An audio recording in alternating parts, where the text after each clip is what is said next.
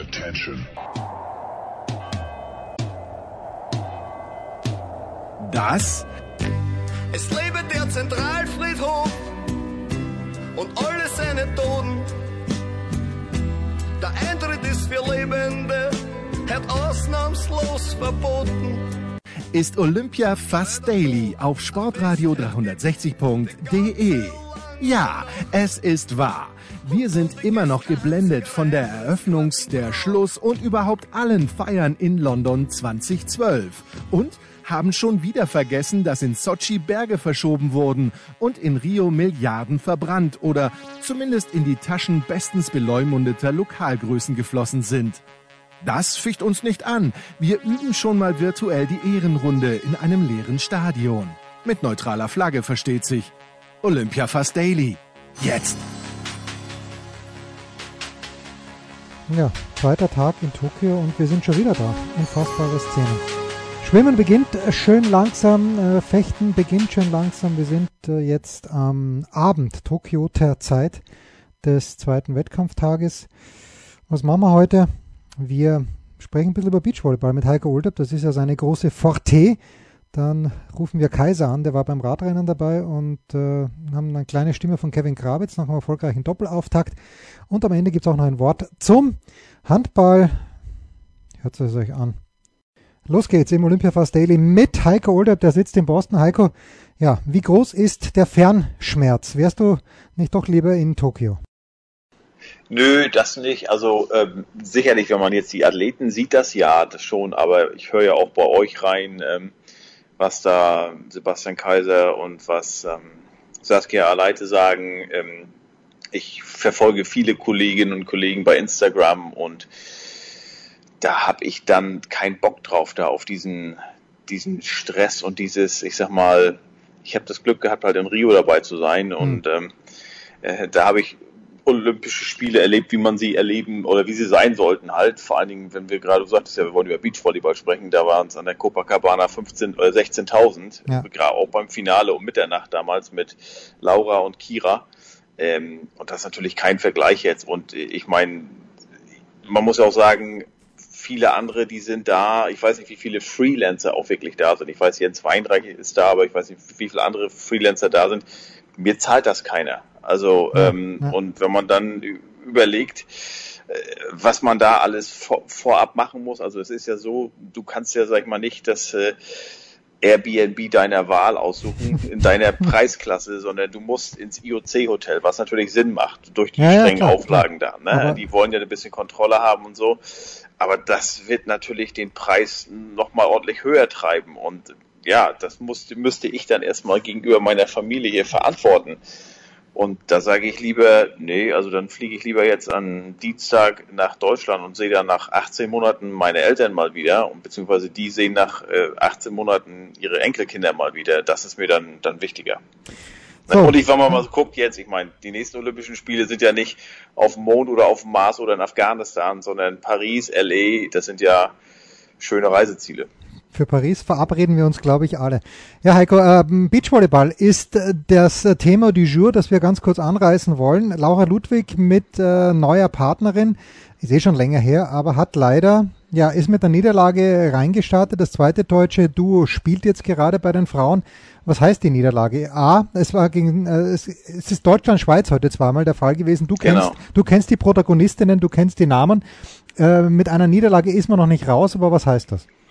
Naja, zumal sie ja sowieso schon einen Sieg hatten, ohne angetreten zu sein. Das tschechische Duo, das sollte, auf, auf die sie im, oder gegen das sie im dritten Gruppenspiel antreten sollten, die, die ist ja, haben, haben Covid-Fall und die, ah, okay.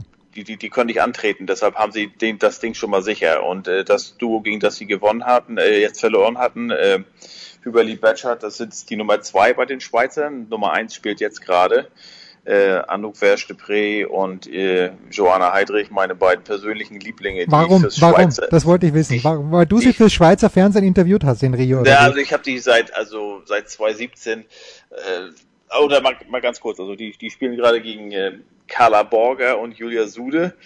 Ähm, Carla Borger hatte ich glaube ich schon mal erzählt, äh, die hat ja nach Rio bei mir mal gepennt in Timmendorf Ähm, da kannte ich sie aber gar nicht. Äh, und zwar habe ich ja, mache ich ja Airbnb, meine Wohnung vermiete ich ja auch und dann waren die deutschen Meisterschaften im mhm. äh, September 2016 und äh, dann war da irgendwie eine Anfrage von, ihr, von ihrer damaligen Partnerin noch, ähm, äh, Britta Büte und äh, Carla Borger, die sind glaube ich Neunte geworden in Rio. Und ähm, ja, und dann habe ich das meinem Bruder erzählt, du, da sind zwei Beachvolleyballerinnen, die haben angefragt und mein Bruder verfolgt das noch viel mehr, gerade wenn in Timmendorf die deutschen Meisterschaften sind. Und er sagte, ja, oh, Carla Borger, ja. Und äh, ja, dann hat Carla Borger da geschlafen, wo jetzt unsere Kinder schlafen. Ähm, äh, haben sie auch eingetragen bei uns im Gästebuch. Ähm, und ein Jahr später habe ich sie dann getroffen in Fort Lauderdale als äh, 2017 beim, beim World Tour Event und äh, da hat sie nämlich mit der jetzigen ähm, Laura Ludwig Partnerin gespielt mit Maggie Kojuch. Maggie Kojuch ist ja Deutschlands äh, bekannteste und ähm, erfolgreichste, wenn man so will, ähm, Hallenvolleyballerin mhm. gewesen, war auch langjährige Kapitäne der, der Nationalmannschaft. Es hat sich dann aber entschieden, auf den Beach zu wechseln oder zum Beach zu wechseln. Und das war das erste Turnier der beiden. Und da war ich damals, da bin ich direkt nach dem Super Bowl von Houston aus rübergeflogen und bin zu ihr hin mit einem ganz ernsten Gesicht, habe gesagt, du hast schon bei mir gepennt. Und dann guckte sie mich an. Also das waren die ersten Worte. Nicht, mich, mich nicht vorgestellt, gar nichts, sondern nur gesagt, du bist Carla Borger und du hast schon bei mir im Bett gelegen in Timmendorf. Und dann sagte sie, was, was, was? Und dann, ja, hat sie, also aufgeklärt haben, hat sie schön gelacht. Und dort bei jenem Turnier haben dann auch damals erstmals Anouk Verge und Joanna Heidrich zusammengespielt. Die hatten nämlich, vorher waren sie noch äh, 2016 in Rio mit äh, jeweils anderen Partnerinnen angetreten und beide waren Blockerinnen. Und äh, wenn du zwei lange Blockerinnen hast und sagst, okay, komm, wir bilden jetzt ein neues Team, muss eine ja umschulen, muss mhm. ja nach hinten gehen in die, in die, in die Abwehr. Und das ist Anouk Verge Und äh, ja, die beiden verfolge ich seitdem äh, über die sozialen Netzwerke sehr intensiv und auch weil sie äh, nicht ganz so schlecht aussehen. Und ähm, ja, die sind vergangenes Jahr Europameisterin geworden und ähm, ich denke schon, dass die, also die führen jetzt mit 20 zu 7 gerade im ersten Satz, die werden gegen äh, Borger und äh, Sude werden sie sich durchsetzen. Schwer zu sagen, wo sie insgesamt stehen. Ich glaube schon, dass sie, dass sie äh, äh sich was ausrechnen können, medaillenmäßig. Ähm, aber ich muss sagen, ich kann die Brasilianerin nicht einschätzen. Das wäre meine Frage gewesen, ja, wen, wen genau. du vorne siehst, ja. Wie, wie, das bei denen, wie das bei denen ist. Ich würde auch Maggie und und äh, Laura nicht nicht, äh, also die haben sicherlich auch Chancen. Allein von der Erfahrung von Laura her ist halt die Frage, wie gut ist Maggie im, im Block. Ne? Da hat sie immer ein bisschen Probleme gehabt, aber die haben ja 2019 in Rom damals das World Tour Finale, das haben sie gewonnen. Das war das wichtigste Turnier ähm, also nee, waren sie in Hamburg früh ausgeschieden bei der WM und dann aber das danach wichtigste Turnier haben sie gewonnen, überraschend. Gut, dann kam Covid, da fiel letztes Jahr ja fast alles aus. Also ist wie in vielen anderen Sportarten auch so. Das ist jetzt so, sag ich mal, der erste Höhepunkt nach einer langen Pause. Hm. Aber es sieht echt traurig aus. Ich weiß nicht, guckst du es auch gerade, wenn du da siehst? Nee, da? ich bin gerade äh, beim Tennis alles leer, halt die ist ja klar, die Länge sind, die Ränge sind leer und so. Und, und das beim Beachvolleyball, wo man das ja ganz anders kennt, auch von der von der Tour in Deutschland oder so, da ist ja wirklich immer so Partyatmosphäre mit DJ, alles drum und dran. Und da ist halt gut, Musik spielen sie auch ein, äh, bisschen, aber da kannst du halt keine Zuschauer sind da, die du animieren kannst. Und das ist halt schon schon ein bisschen schade, finde ich. Ja, da war ich heute auch schon äh, Djokovic da in, in äh im, auf dem Center Court und dann es ist halt wirklich traurig. Da sind dann halt acht Hansel. Jetzt beim Tennis, ich bin gerade bei Sverre von Struff äh, gegen Hurkacz und Kubot. Da sitzt wahrscheinlich Michael Kohlmann irgendwo. Da sind halt auch sechs, sieben Leute äh, auf diesem Platz. Hilft nix, ja, hilft kein Jammern, aber es nimmt natürlich schon sehr, sehr viel von der ganzen Geschichte. Was, äh, das ist die abschließende Frage, Heiko, für heute. Was kümmert die Amerikaner eigentlich am meisten in diesen, in diesen Tagen?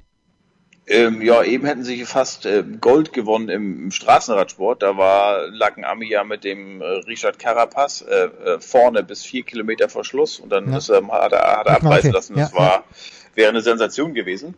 Ähm, ansonsten, ja, Schwimmen geht ja erst los, ne? Da haben die Amis ja zum einen bei den Frauen Katie Ledecky, bei den Männern Caleb Dressel. Caleb Dressel, der, ja, ich greife jetzt mal ganz, ins ganz hohe, hohe Regal der neue Michael Phelps, Fragezeichen, Ausrufezeichen, keine Ahnung. Äh, wahrscheinlich ist es unfair ihm gegenüber, aber der hat ja letztes Jahr bei der WM oder vor zwei Jahren bei der WM war der sechs oder sieben Mal schon Weltmeister. Ähm, der kann sicherlich da was reißen bei den Frauen. Katie Ledecky muss ja niemandem mehr beweisen, die hat ja schon viel gerissen und ich glaube, die kann auch wieder vier, fünf Mal Gold gewinnen. Schwimmen auf jeden Fall. Dann, ich weiß gar nicht, wann Turnen losgeht. Das ist ja immer so. Also Ja, ähm, Simone das kriegt man, ja. das, das glaubt man in Deutschland gar nicht. Ne? Also hier ist es wirklich, also Frauenturnen, Männerturnen gar nicht, aber Frauenturnen, das ist wie früher bei uns Katharina Witt und Eiskunstlaufen. Mhm. Also da hängen die den an den Lippen und und also was das für einen für einen Umfang hat die Berichterstattung. Klar, Simone Biles, aber auch vorher schon damals mit ähm, äh, Ailey Reisman in London und äh, äh, ähm, Mary. Mary Lou Retton, wie hieß die? Mary, Mary Lou Retton. Mary Lou, ja gut, das geht ja ganz weit Das war zurück ganz, noch, ne? die nackte Aber, Kanone, äh, da die war, hat sogar dort einen Gig bekommen. Genau, und, und ähm, aber was, das habe ich ja jetzt, seitdem ich jetzt hier bin, mitbekommen, also ganz, ganz viel äh, wirklich ähm, Frauen halt, ist das auch die Fantastic Four oder The Fantastic Five und alles mögliche. Also das sind schon, die werden schon ordentlich gehypt hier. Äh, ich meine, klar, Simone Biles äh, zu Recht, das ist ja ein Wahnsinn, was die, wenn man da sieht, die Videos, die jetzt gepostet wurden, bei gerade bei ihrer Bodenübung, äh, also die ist 1,40 Meter und springt da gefühlt drei Meter hoch und also unglaublich, wirklich. Und ähm, aber das ist immer ein großes Thema und dann natürlich in der zweiten Woche Ja, Leichtathletik, äh, klar. die Leichtathleten, klar. Ansonsten, was haben sie sonst noch? Kein Alter Basketball geht los. Ähm, die Amis haben einige Probleme. Äh, die sind mit neun Leuten nach Tokio äh, geflogen, weil ähm, Joe, äh, äh, Joe Holiday und Chris Middleton sowie Devin Booker ja noch bis Dienstag äh, Mhm. In den NBA NBA Finals ja. gespielt haben. Die haben sich dann gestern Abend am Freitag in Seattle getroffen. Und äh, da konnte sich Booker sicherlich erstmal was anhören von den anderen beiden. Wie schön dann die Championship-Parade in Milwaukee war am Donnerstag. Ja, und die sollen heute eintreffen, am Samstag in, äh, in Tokio. Ich glaube, Zeitunterschied ist da. Hilf mir mal. Von Boston sind es 13 Also Stunden, dann sind es von LE Naja, sind es dann 16, oder? 16, ja, genau. Also komplett andere Zeit. Und äh, die spielen am, am Sonntag dann gleich gegen Frankreich. Gegen die Franzosen sind die Amis ja bei der WM 2019 im Viertelfinale rausgeflogen. Mhm. Und ähm, Greg Popovich hat gesagt, ja, keine Ahnung. Also ob sie spielen, vielleicht müssen wir sie spielen lassen, vielleicht lassen wir sie erste Halbzeit noch spielen, gucken, wo sie sind. Äh, aber ja, wenn du gegen Frankreich nur neun Leute zur Verfügung hast und das sind nur nicht, sag ich mal, neun Steph Currys, äh, Kyrie Irving, Ru- Russell Westbrook, James, äh, ähm, James Harden äh, oder LeBron James, äh, sondern Klaas und Kevin Durant und Damian Lillard. Aber da sind auch andere, ähm, die sind das erste Mal dabei und sicherlich klar alles NBA-Spieler, aber jetzt nicht die Superstars, wo die Franzosen, von denen auch viele in der NBA spielen, äh, jetzt in Ehrfurcht erstarren. Also das, das, äh, da bin ich gespannt. Wie gesagt, aufgrund der Umstände und aufgrund halt auch ähm, des Gegners, ähm, da kann ich mir durchaus vorstellen, dass Frankreich da eine, für eine Überraschung sorgen könnte. Das schauen wir uns an, bitte, und vielleicht sprechen wir sogar. und, ja, achso, bitte, bitte. Also, eins ist natürlich auch immer ganz wichtig, Frauenfußball, habe ich fast vergessen, vor allem, vor allem nach, nach dem schlechten Start, die haben ja 3-0 verloren. Gegen Schweden. Die Das, das sagen sogar ein gegen bisschen. Schweden, ne? genau, Ja. und spielen jetzt, ich weiß gar nicht wann, aber äh, ich glaube, da kann jetzt schon, wenn sie da nicht gewinnen, kann es schon fast vorbei sein. Ähm, die äh, Frauen Rapino, Megan Rapino und ähm, wie heißt sie vorne? Die Stürmerin, helf mir mal, Alex Morgan und Co. Alex Morgan, ja, okay. Genau. Exzellent. Heiko, gleich geht's weiter mit angesprochenem Kaiser. Der hat sich nämlich das Radrennen vom Fuji angeschaut. So schaut's aus. Da machen wir jetzt gleich weiter. Ja, und da sind wir schon beim Sebastian. Der, wo bist du noch, Sebastian? Bist du noch am Berg Fuji oder bist du schon in Fuji? Wo bist du gerade? Ich bin äh, noch am Berg Fuji. Äh, gerade ist ja das äh, Straßenradrennen der Männer zu Ende gegangen und da äh, sitzen wir jetzt hier und haben eben noch die restlichen Arbeiten des Tages verrichtet sozusagen. Jetzt äh, ist äh, das Ergebnis, war denn für dich überraschend? Ich habe das bei Eurosport angeschaut und Jens Vogt hat so bei Kilometer, 100 Kilometer vom Ziel ungefähr gesagt, naja, Carapaz ist schon ein Kandidat, dass er es gewinnen könnte. Also Richard Carapaz hat gewonnen von, vor Wout van Aert und Tadej Pogacar. Überraschung oder eigentlich ähm, ein Ergebnis, das diesem schweren Kurs absolut angemessen ist? Ähm, mit Sicherheit ist das ein Ergebnis, mit dem man, oder das nicht ausgeschlossen war, sagen wir mal so. Also die Leute, die jetzt am Ende vorn war, waren, die konnte man vorn erwarten. Tadej Pogacar sowieso. Viele, sehr viele sogar haben auch auf Wout van Aert getippt. Ähm, jetzt ist es Richard Carapaz geworden, der bei der Tour de France nicht so richtig zum Zuge kam, aber alles äh, Leute, die im weiteren äh, Kreis der Favoriten zu finden waren. Ähm, die ersten neun äh, sind, glaube ich, alles Leute, die auch bei der Tour, oder fast alles zumindest, welche, die auch bei der Tour de France dabei waren. Evenepoel ist nicht gefahren, die Tour, aber äh, der Rest glaube ich schon. Insofern, äh, man hat gesehen und die haben eindrucksvoll gezeigt, dass es geht, dass man ähm, die Tour fahren kann und eine Woche später auch äh, ein schweres Olympiarennen. Und insofern, ja, das Ergebnis geht voll in Ordnung und es war ein tolles Rennen. Es hat Spaß gemacht zuzuschauen und ähm, vor allem, dass Zuschauer da waren, das haben wir ja bei Olympia noch nicht erlebt und werden wir auch kaum erleben. Aber äh, hier in Fuji ist das tatsächlich möglich gewesen und war wirklich richtig, richtig toll. War der Kurs, Sebastian, äh, es soll ja für alle was da sein. Aber ich erinnere mich auch in Rio, wo so viele Leute in dieser einen Kurve rausgebrettert hat, war der Kurs für Olympia fast ein kleines bisschen zu schwierig. Nein, Olympia ist ja jetzt kein, kein Kirmesrennen. Also was man da gewinnt, nämlich die Goldmedaille, die soll man sich schon richtig verdienen. Und äh, insofern war der Kurs schon angemessen. Man kann jetzt auch äh, äh, darüber diskutieren, ob man mal wieder irgendwann einen reinen Sprintkurs macht, wo eben die Bergfahrer überhaupt nicht zum Zuge mhm. kommen. Ähm, weiß ich gar nicht mehr, wann es das zum letzten Mal gab.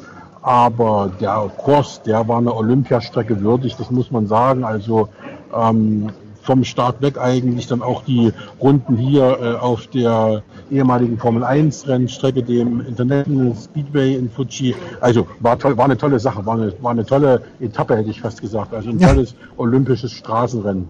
Ja, und das ist auch richtig abgegangen vom Tempo her. Maximilian Schachmann war die deutsche Hoffnung. Er war auch bis kurz vor dem Ende in dieser Verfolgergruppe vorbei. Es war dann irgendwann relativ so vier, fünf Kilometer vor dem Ziel klar, dass Carapaz das gewinnen wird um den zweiten Platz. Es ist Schachmann, glaube ich, Zehnter geworden, Sebastian. Ist das okay? Ist das, was man erwarten durfte oder gibt es da schon so eine Art Enttäuschung? Naja, ähm, man darf nicht vergessen, was in der letzten Nacht passiert ist. Also äh, bis gestern war halt klar, dass er um Gold fahren will. Er hat ja alles, seine gesamte Vorbereitung auf dieses olympische Rennen ausgerichtet und hat die Tour de France unter anderem weggelassen, hat auch kein Ersatzprogramm gefahren, mhm. hat keine kleineren Rundfahrten äh, mitgenommen. Ja, und dann passierte gestern, dass Simon Geschke, ja. einer seiner drei Helfer, mehr gibt es bei einem olympischen Rennen für Deutschland nicht. Äh, die maximale Anzahl ist fünf Fahrer, aber da müsste man in der Weltrangliste weiter vorn sein. Ähm, Deutschland hätte vier Fahrer stellen können, aber Simon Geschke gestern Abend äh, positiver Corona-Test. Das war's dann für ihn. Er musste äh, oder er durfte nicht an den Start gehen. Der Zimmerkollege äh, von ihm, Emanuel Buch, heute Nacht um 0.30 Uhr abgeholt aus dem Teamhotel hier in Fuji und wurde nach Tokio zu einem Corona-Test äh, gefahren, der früh um 5 Uhr stattfand. Ähm, um 7 ging es dann schon zur Rennstrecke. Er ist also gleich in Tokio geblieben, hat im Grunde genommen nur eine äh, Stunde geschlafen. Mhm. das ist natürlich alles andere Wahnsinn, vor einem ja. so wichtigen Rennen, alles andere als eine, als, als eine optimale Vorbereitung. Und auch der Rest der Mannschaft musste den ganzen Tag, also da reden wir jetzt von Maximilian Schachmann selbst und Nikias Arndt, äh, die mussten alle in ihrem äh, Zimmer bleiben und äh, Maximilian Schachmann hat eben mir noch erzählt, also dass äh, er gar nicht mehr weiß, wann er das letzte Mal den ganzen Tag im Bett lag, weil die Zimmer haben nur 10 Quadratmeter, da bist du zu zweit das war sowas wie äh, Knast Deluxe. Und äh, bist halt jetzt dort gefangen und kannst nichts machen. Du hast keine Massage bekommen, du musstest dir das Essen irgendwie bestellen, du hast äh, keine, ja überhaupt keine Behandlung bekommen und musstest eben dann im Fall von ähm, von Simon Geschke bis 22 Uhr warten, bis praktisch der PCR-Test, äh, der in der Nase durchgeführt, äh, durchgeführt wurde. Aber das war das große äh, Problem, weil der ist mittags gemacht worden und war eben wirklich erst abends da. Puh, das sind natürlich in Zeiten wie diesen ganz, ganz schwierig und Geschke hat ja, glaube ich, selbst auch gesagt, dass er, äh, er zweifelt das Ergebnis an, Sebastian. Aber hilft ja nichts, der ist jetzt raus. Nein, er hat, er hat gesagt, äh, dieser, dieser, dieser erste Test, der äh, gemacht wurde, den er, von dessen Ergebnis er beim Frühstück erfuhr, das war so ein Spucktest, den wir mhm. hier auch ja. äh, ständig machen müssen. Ähm, da gibt es wohl ähm, sehr, sehr viele falsch positive Tests und äh, da reicht es im Grunde genommen manchmal schon, wenn man sich gerade die Zähne geputzt hat, dass dann der Test, der ein paar Minuten später gemacht wird, äh, dass der dann falsch positiv ist oder eben ein positives Ergebnis anzeigt. Und deswegen war er sich sicher, dass er negativ ist und hat auch den ganzen Tag weiter trainiert und hat sich eine Rolle äh, ins Zimmer geholt und hat, ist auf der Rolle gefahren. Und das war eben im Grunde genommen dann, äh, ja, da hat er sich dann leider Gottes getäuscht. Wie gesagt, der CT-Wert, ähm, den er dann praktisch äh, bei diesem Spucktest hatte, der lag bei 31. Er sagt selbst, das zeigt das äh, Messgerät eigentlich gar nicht mal richtig an. Bei der Tour de France hätte er da weiterfahren können. Aber hier in Japan schwach positiv ist auch positiv. Ähm, das ist so ein bisschen wie knapp daneben ist auch vorbei. Ja. Und äh, die Regeln sind hier nun mal sehr, sehr streng. Und äh, ja, das war eben sein Pech und das Pech der Mannschaft, weil natürlich ohne äh, Geschke und mit einem äh, hundemüden äh, Buchmann, der für seine Verhältnisse und für die Umstände ein gigantisches Rennen gefahren ist, muss man sagen, ähm, war schlicht und einfach nicht mehr drin. Also wir haben jetzt auch mal mit dem Bundestrainer, mit Jens Zehnke gesprochen und der hat auch gesagt, die Taktik ging auf bis ja, im Grunde genommen bis fast zum Schluss, wo eben dann äh, äh Schachmann am bei dem letzten Anstieg dann unten weggebrochen ist, nachdem er noch ein Loch zugefahren hatte und da sind ihm dann die Beine geplatzt und das war's dann. Da war dann nicht mehr, nicht mehr möglich. Also unter den Umständen war alles noch okay. Eine Sache noch, Sebastian. Du warst gestern bei der Eröffnungsfeier. Wir haben mal kurz darüber gesprochen, was mit Naomi Osaka los sein könnte. Du schreibst mir dann sofort, jetzt weißt du, was ist mit der Osaka. Sie hat nämlich als letzte Läuferin die olympische Flamme übernommen, hat dann das Feuer im Stadion entzündet. Wie, wie war es, Sebastian? Mal ganz journalistisch korrekt gefragt. Es war, also wir haben ja auch schon immer gesagt, dass natürlich im, im Sport ab, äh, aktuell Naomi Osaka der größte japanische Star ist, ähm, ohne dass ich jetzt alle Baseballspieler kenne. Aber es ist ganz einfach so, dass sie natürlich äh, immer noch der absolute Topstar ist und äh, als Nummer zwei der Welt natürlich auch eine Favoritin hier, obwohl es die ja äh, in Paris äh, bei den French Open wegen einer Depressionserkrankung rausgezogen hat. Ähm, es war natürlich jetzt ein Gänsehautmoment. Ne? Sie sah wahnsinnig toll aus. Ähm, das hat alles perfekt gestimmt. Ähm, das war würdig. Man hat wieder das Leuchten in den Augen gesehen, als sie das äh, äh, Feuer entzündet hat. Das äh, hat man auch gemerkt, dass sie dann einen richtig großen Moment des Stolzes hatte und dass das eine große Ehre für sie war und dass das auch keine leeren waren, sondern das glaube ich auch, dass sie das tatsächlich ähm, aus tiefstem Herzen so empfunden hat. Ne? Aber wie gesagt, sie ist jetzt nach drei Wochen oder nach drei Wochen nicht, aber dann mal sechs, sieben, acht Wochen wieder da. Und äh, jetzt bin ich gespannt, wie sie dann ab Sonntag äh, Tennis spielt. Ja, spielt ja äh, die erste Runde dann gegen Sarah Toribes, äh, Soribes Tormo. Keine einfache Aufgabe. Ja, ich danke dir ganz herzlich, Sebastian. Was wird morgen bei dir auf dem Programm stehen? Ich werde morgen zum Tennis gehen. Morgen hat Alexander Zverev seinen ersten Auftritt. Ja, da gucken wir mal, wie das läuft. Und äh, dann natürlich um Naomi Osaka. Nee, wird um 11 Uhr äh, zur Tat schreiten. Und da denke ich mal, wird der Platz aus allen Nähten platzen, zumindest journalistisch, weil in Tokio ist die Inzidenz höher als in Fuji. Deswegen dürfen in Tokio nicht äh, oder keine Zuschauer sein. Hier in Fuji durften immerhin 11.000 kommen und die waren auch da. Und äh, ja, jetzt äh, hoffen wir mal, dass vielleicht äh, die Werte ein bisschen runtergehen, dass wir noch ein paar mehr Wettbewerbe mit Zuschauern bei Olympia sehen können. Ja, ist mir jetzt aufgefallen, ich habe gerade doppelt zugeschaut, Zwerre von Struff, da sind äh, dann doch erstaunlich viele Leute, äh, nicht bei Zwerre von Struff, das war bei äh, Montero gegen Cilic, äh, Einzel und nicht Montero, Meneses gegen äh, Cilic, egal, da sind dann doch 20 Leute auf der Tribüne gesessen, irgendwie haben sie irgendwo dazugehört, aber ohne Maske. Sebastian, wir hören uns morgen, ich danke dir. So wird es sein, mein Lieber. Ich danke dir. Ja, und weil wir gerade den Tennissport angesprochen haben, da hat es ja eigentlich nur Erfolgserlebnisse gegeben für das deutsche Team, äh, außer Mona Bartel, die allerdings mit Iga Schwiontek natürlich eine sagenhaft schwierige Aufgabe bekommen hat. Schwiontek eine der Favoritinnen, auch wenn es auf Harzplatz ist, auf den Titel, auf, das, auf die Goldmedaille in Tokio. Aber Jan-Lennart Struff hat gegen Thiago Montero gewonnen. Glatt, davon war auszugehen, denn es muss er gewinnen, Struffi gegen den Sandplatz Geiger aus Brasilien. Dann äh, hat Struff dann zweimal ran müssen an diesem ersten Tag und hat mit Alexander Zverev auch gegen Hubert Hurkacz und gegen Lukas Kubot gewonnen. Davon bin ich ausgegangen, obwohl äh, Hurkacz und Kubot an fünf gesetzt waren, aber ich habe mir wirklich gedacht, dass Struff und Zverev das gewinnen können. Gar keine schlechte Auslosung jetzt, weil auf ihrem Ast sind Karatsev und Medvedev auf vier gesetzt, die aber beide keine überragenden Doppelspieler sind. Die sind halt deshalb so hoch gesetzt, weil sie im Einzel so gut stehen. Äh, zweite Runde möglicherweise gegen Bublik Golubev, das weiß ich noch nicht. Die spielen gerade noch, wenn ich es richtig gesehen habe. Aber ja, das ist schön. Und in der Früh haben dann auch gleich zu Beginn Kevin Krawitz und Tim Bütz, Pütz, wohlgemerkt, äh, gewonnen gegen Diego Schwarzmann und Facundo Bagnis. Und die spielen jetzt erstaunlicherweise gegen Andy Murray und Joe Salisbury, die Pierre-Hugues Herbert und Nicolas Mahut geschlagen haben aus Frankreich. Äh, vielleicht jetzt nicht ganz so überraschend, weil einer von den beiden, ich glaube Herbert, dem ist die letzten Wochen nicht gut gegangen, verletzt, aber gute Aussichten für Pützi und für Kevin Krawitz. Und mir wurde ein Audio zugespielt von Kevin Krawitz nach seinem Sieg. Da hören wir jetzt mal ganz kurz rein. Ähm, so war eigentlich von Anfang an recht komfortabel in unsere Richtung gelaufen, in beiden Sätzen ganz schnell mit Break geführt und ist ganz gut durchgelaufen. Also wir wurden einmal noch zurückgebreakt im ersten, aber alles in allem haben wir uns, glaube ich, insgesamt haben wir uns von Anfang an sehr wohl gefühlt und die anderen beiden, glaube ich, nicht so. Ähm, von daher, ne, easy ist es nie, aber ähm, ja, wir haben es wir gut gemacht und war dann auch, glaube ich, verdient das Ergebnis so. Ja, und dann wäre dann auch noch die deutsche Handball-Olympianationalmannschaft. Das ist ja das Schöne beim Handball, dass doch wirklich die Besten spielen, im Gegensatz zum Fußball. Aber anyways, ähm, 28, 29 war es, glaube ich, jedenfalls mit einem Tor verloren gegen die Spanier. Wer es gesehen hat, ganz, ganz enges Match. Zuerst waren die Spanier vorne, dann die Deutschen, zwischenzeitlich mal mit drei.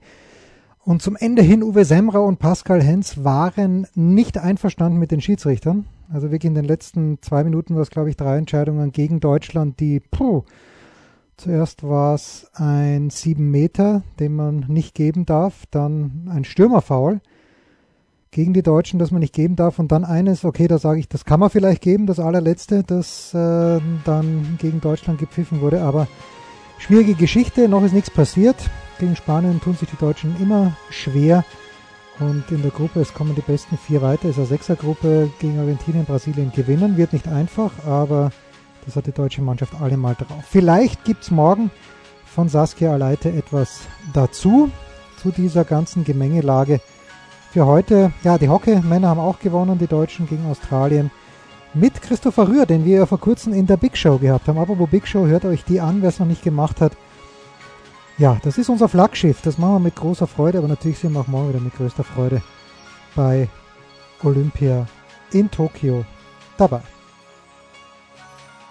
Das war Olympia Fast Daily auf Sportradio 360.de. Versäumt nicht die Big Show, jeden Donnerstag neu. Und ab Herbst werfen auch wieder die Sofa Quarterbacks auf unbedarfte Receiver. Ach ja, folgt uns auf Facebook, Twitter und Instagram bei Sportradio 360.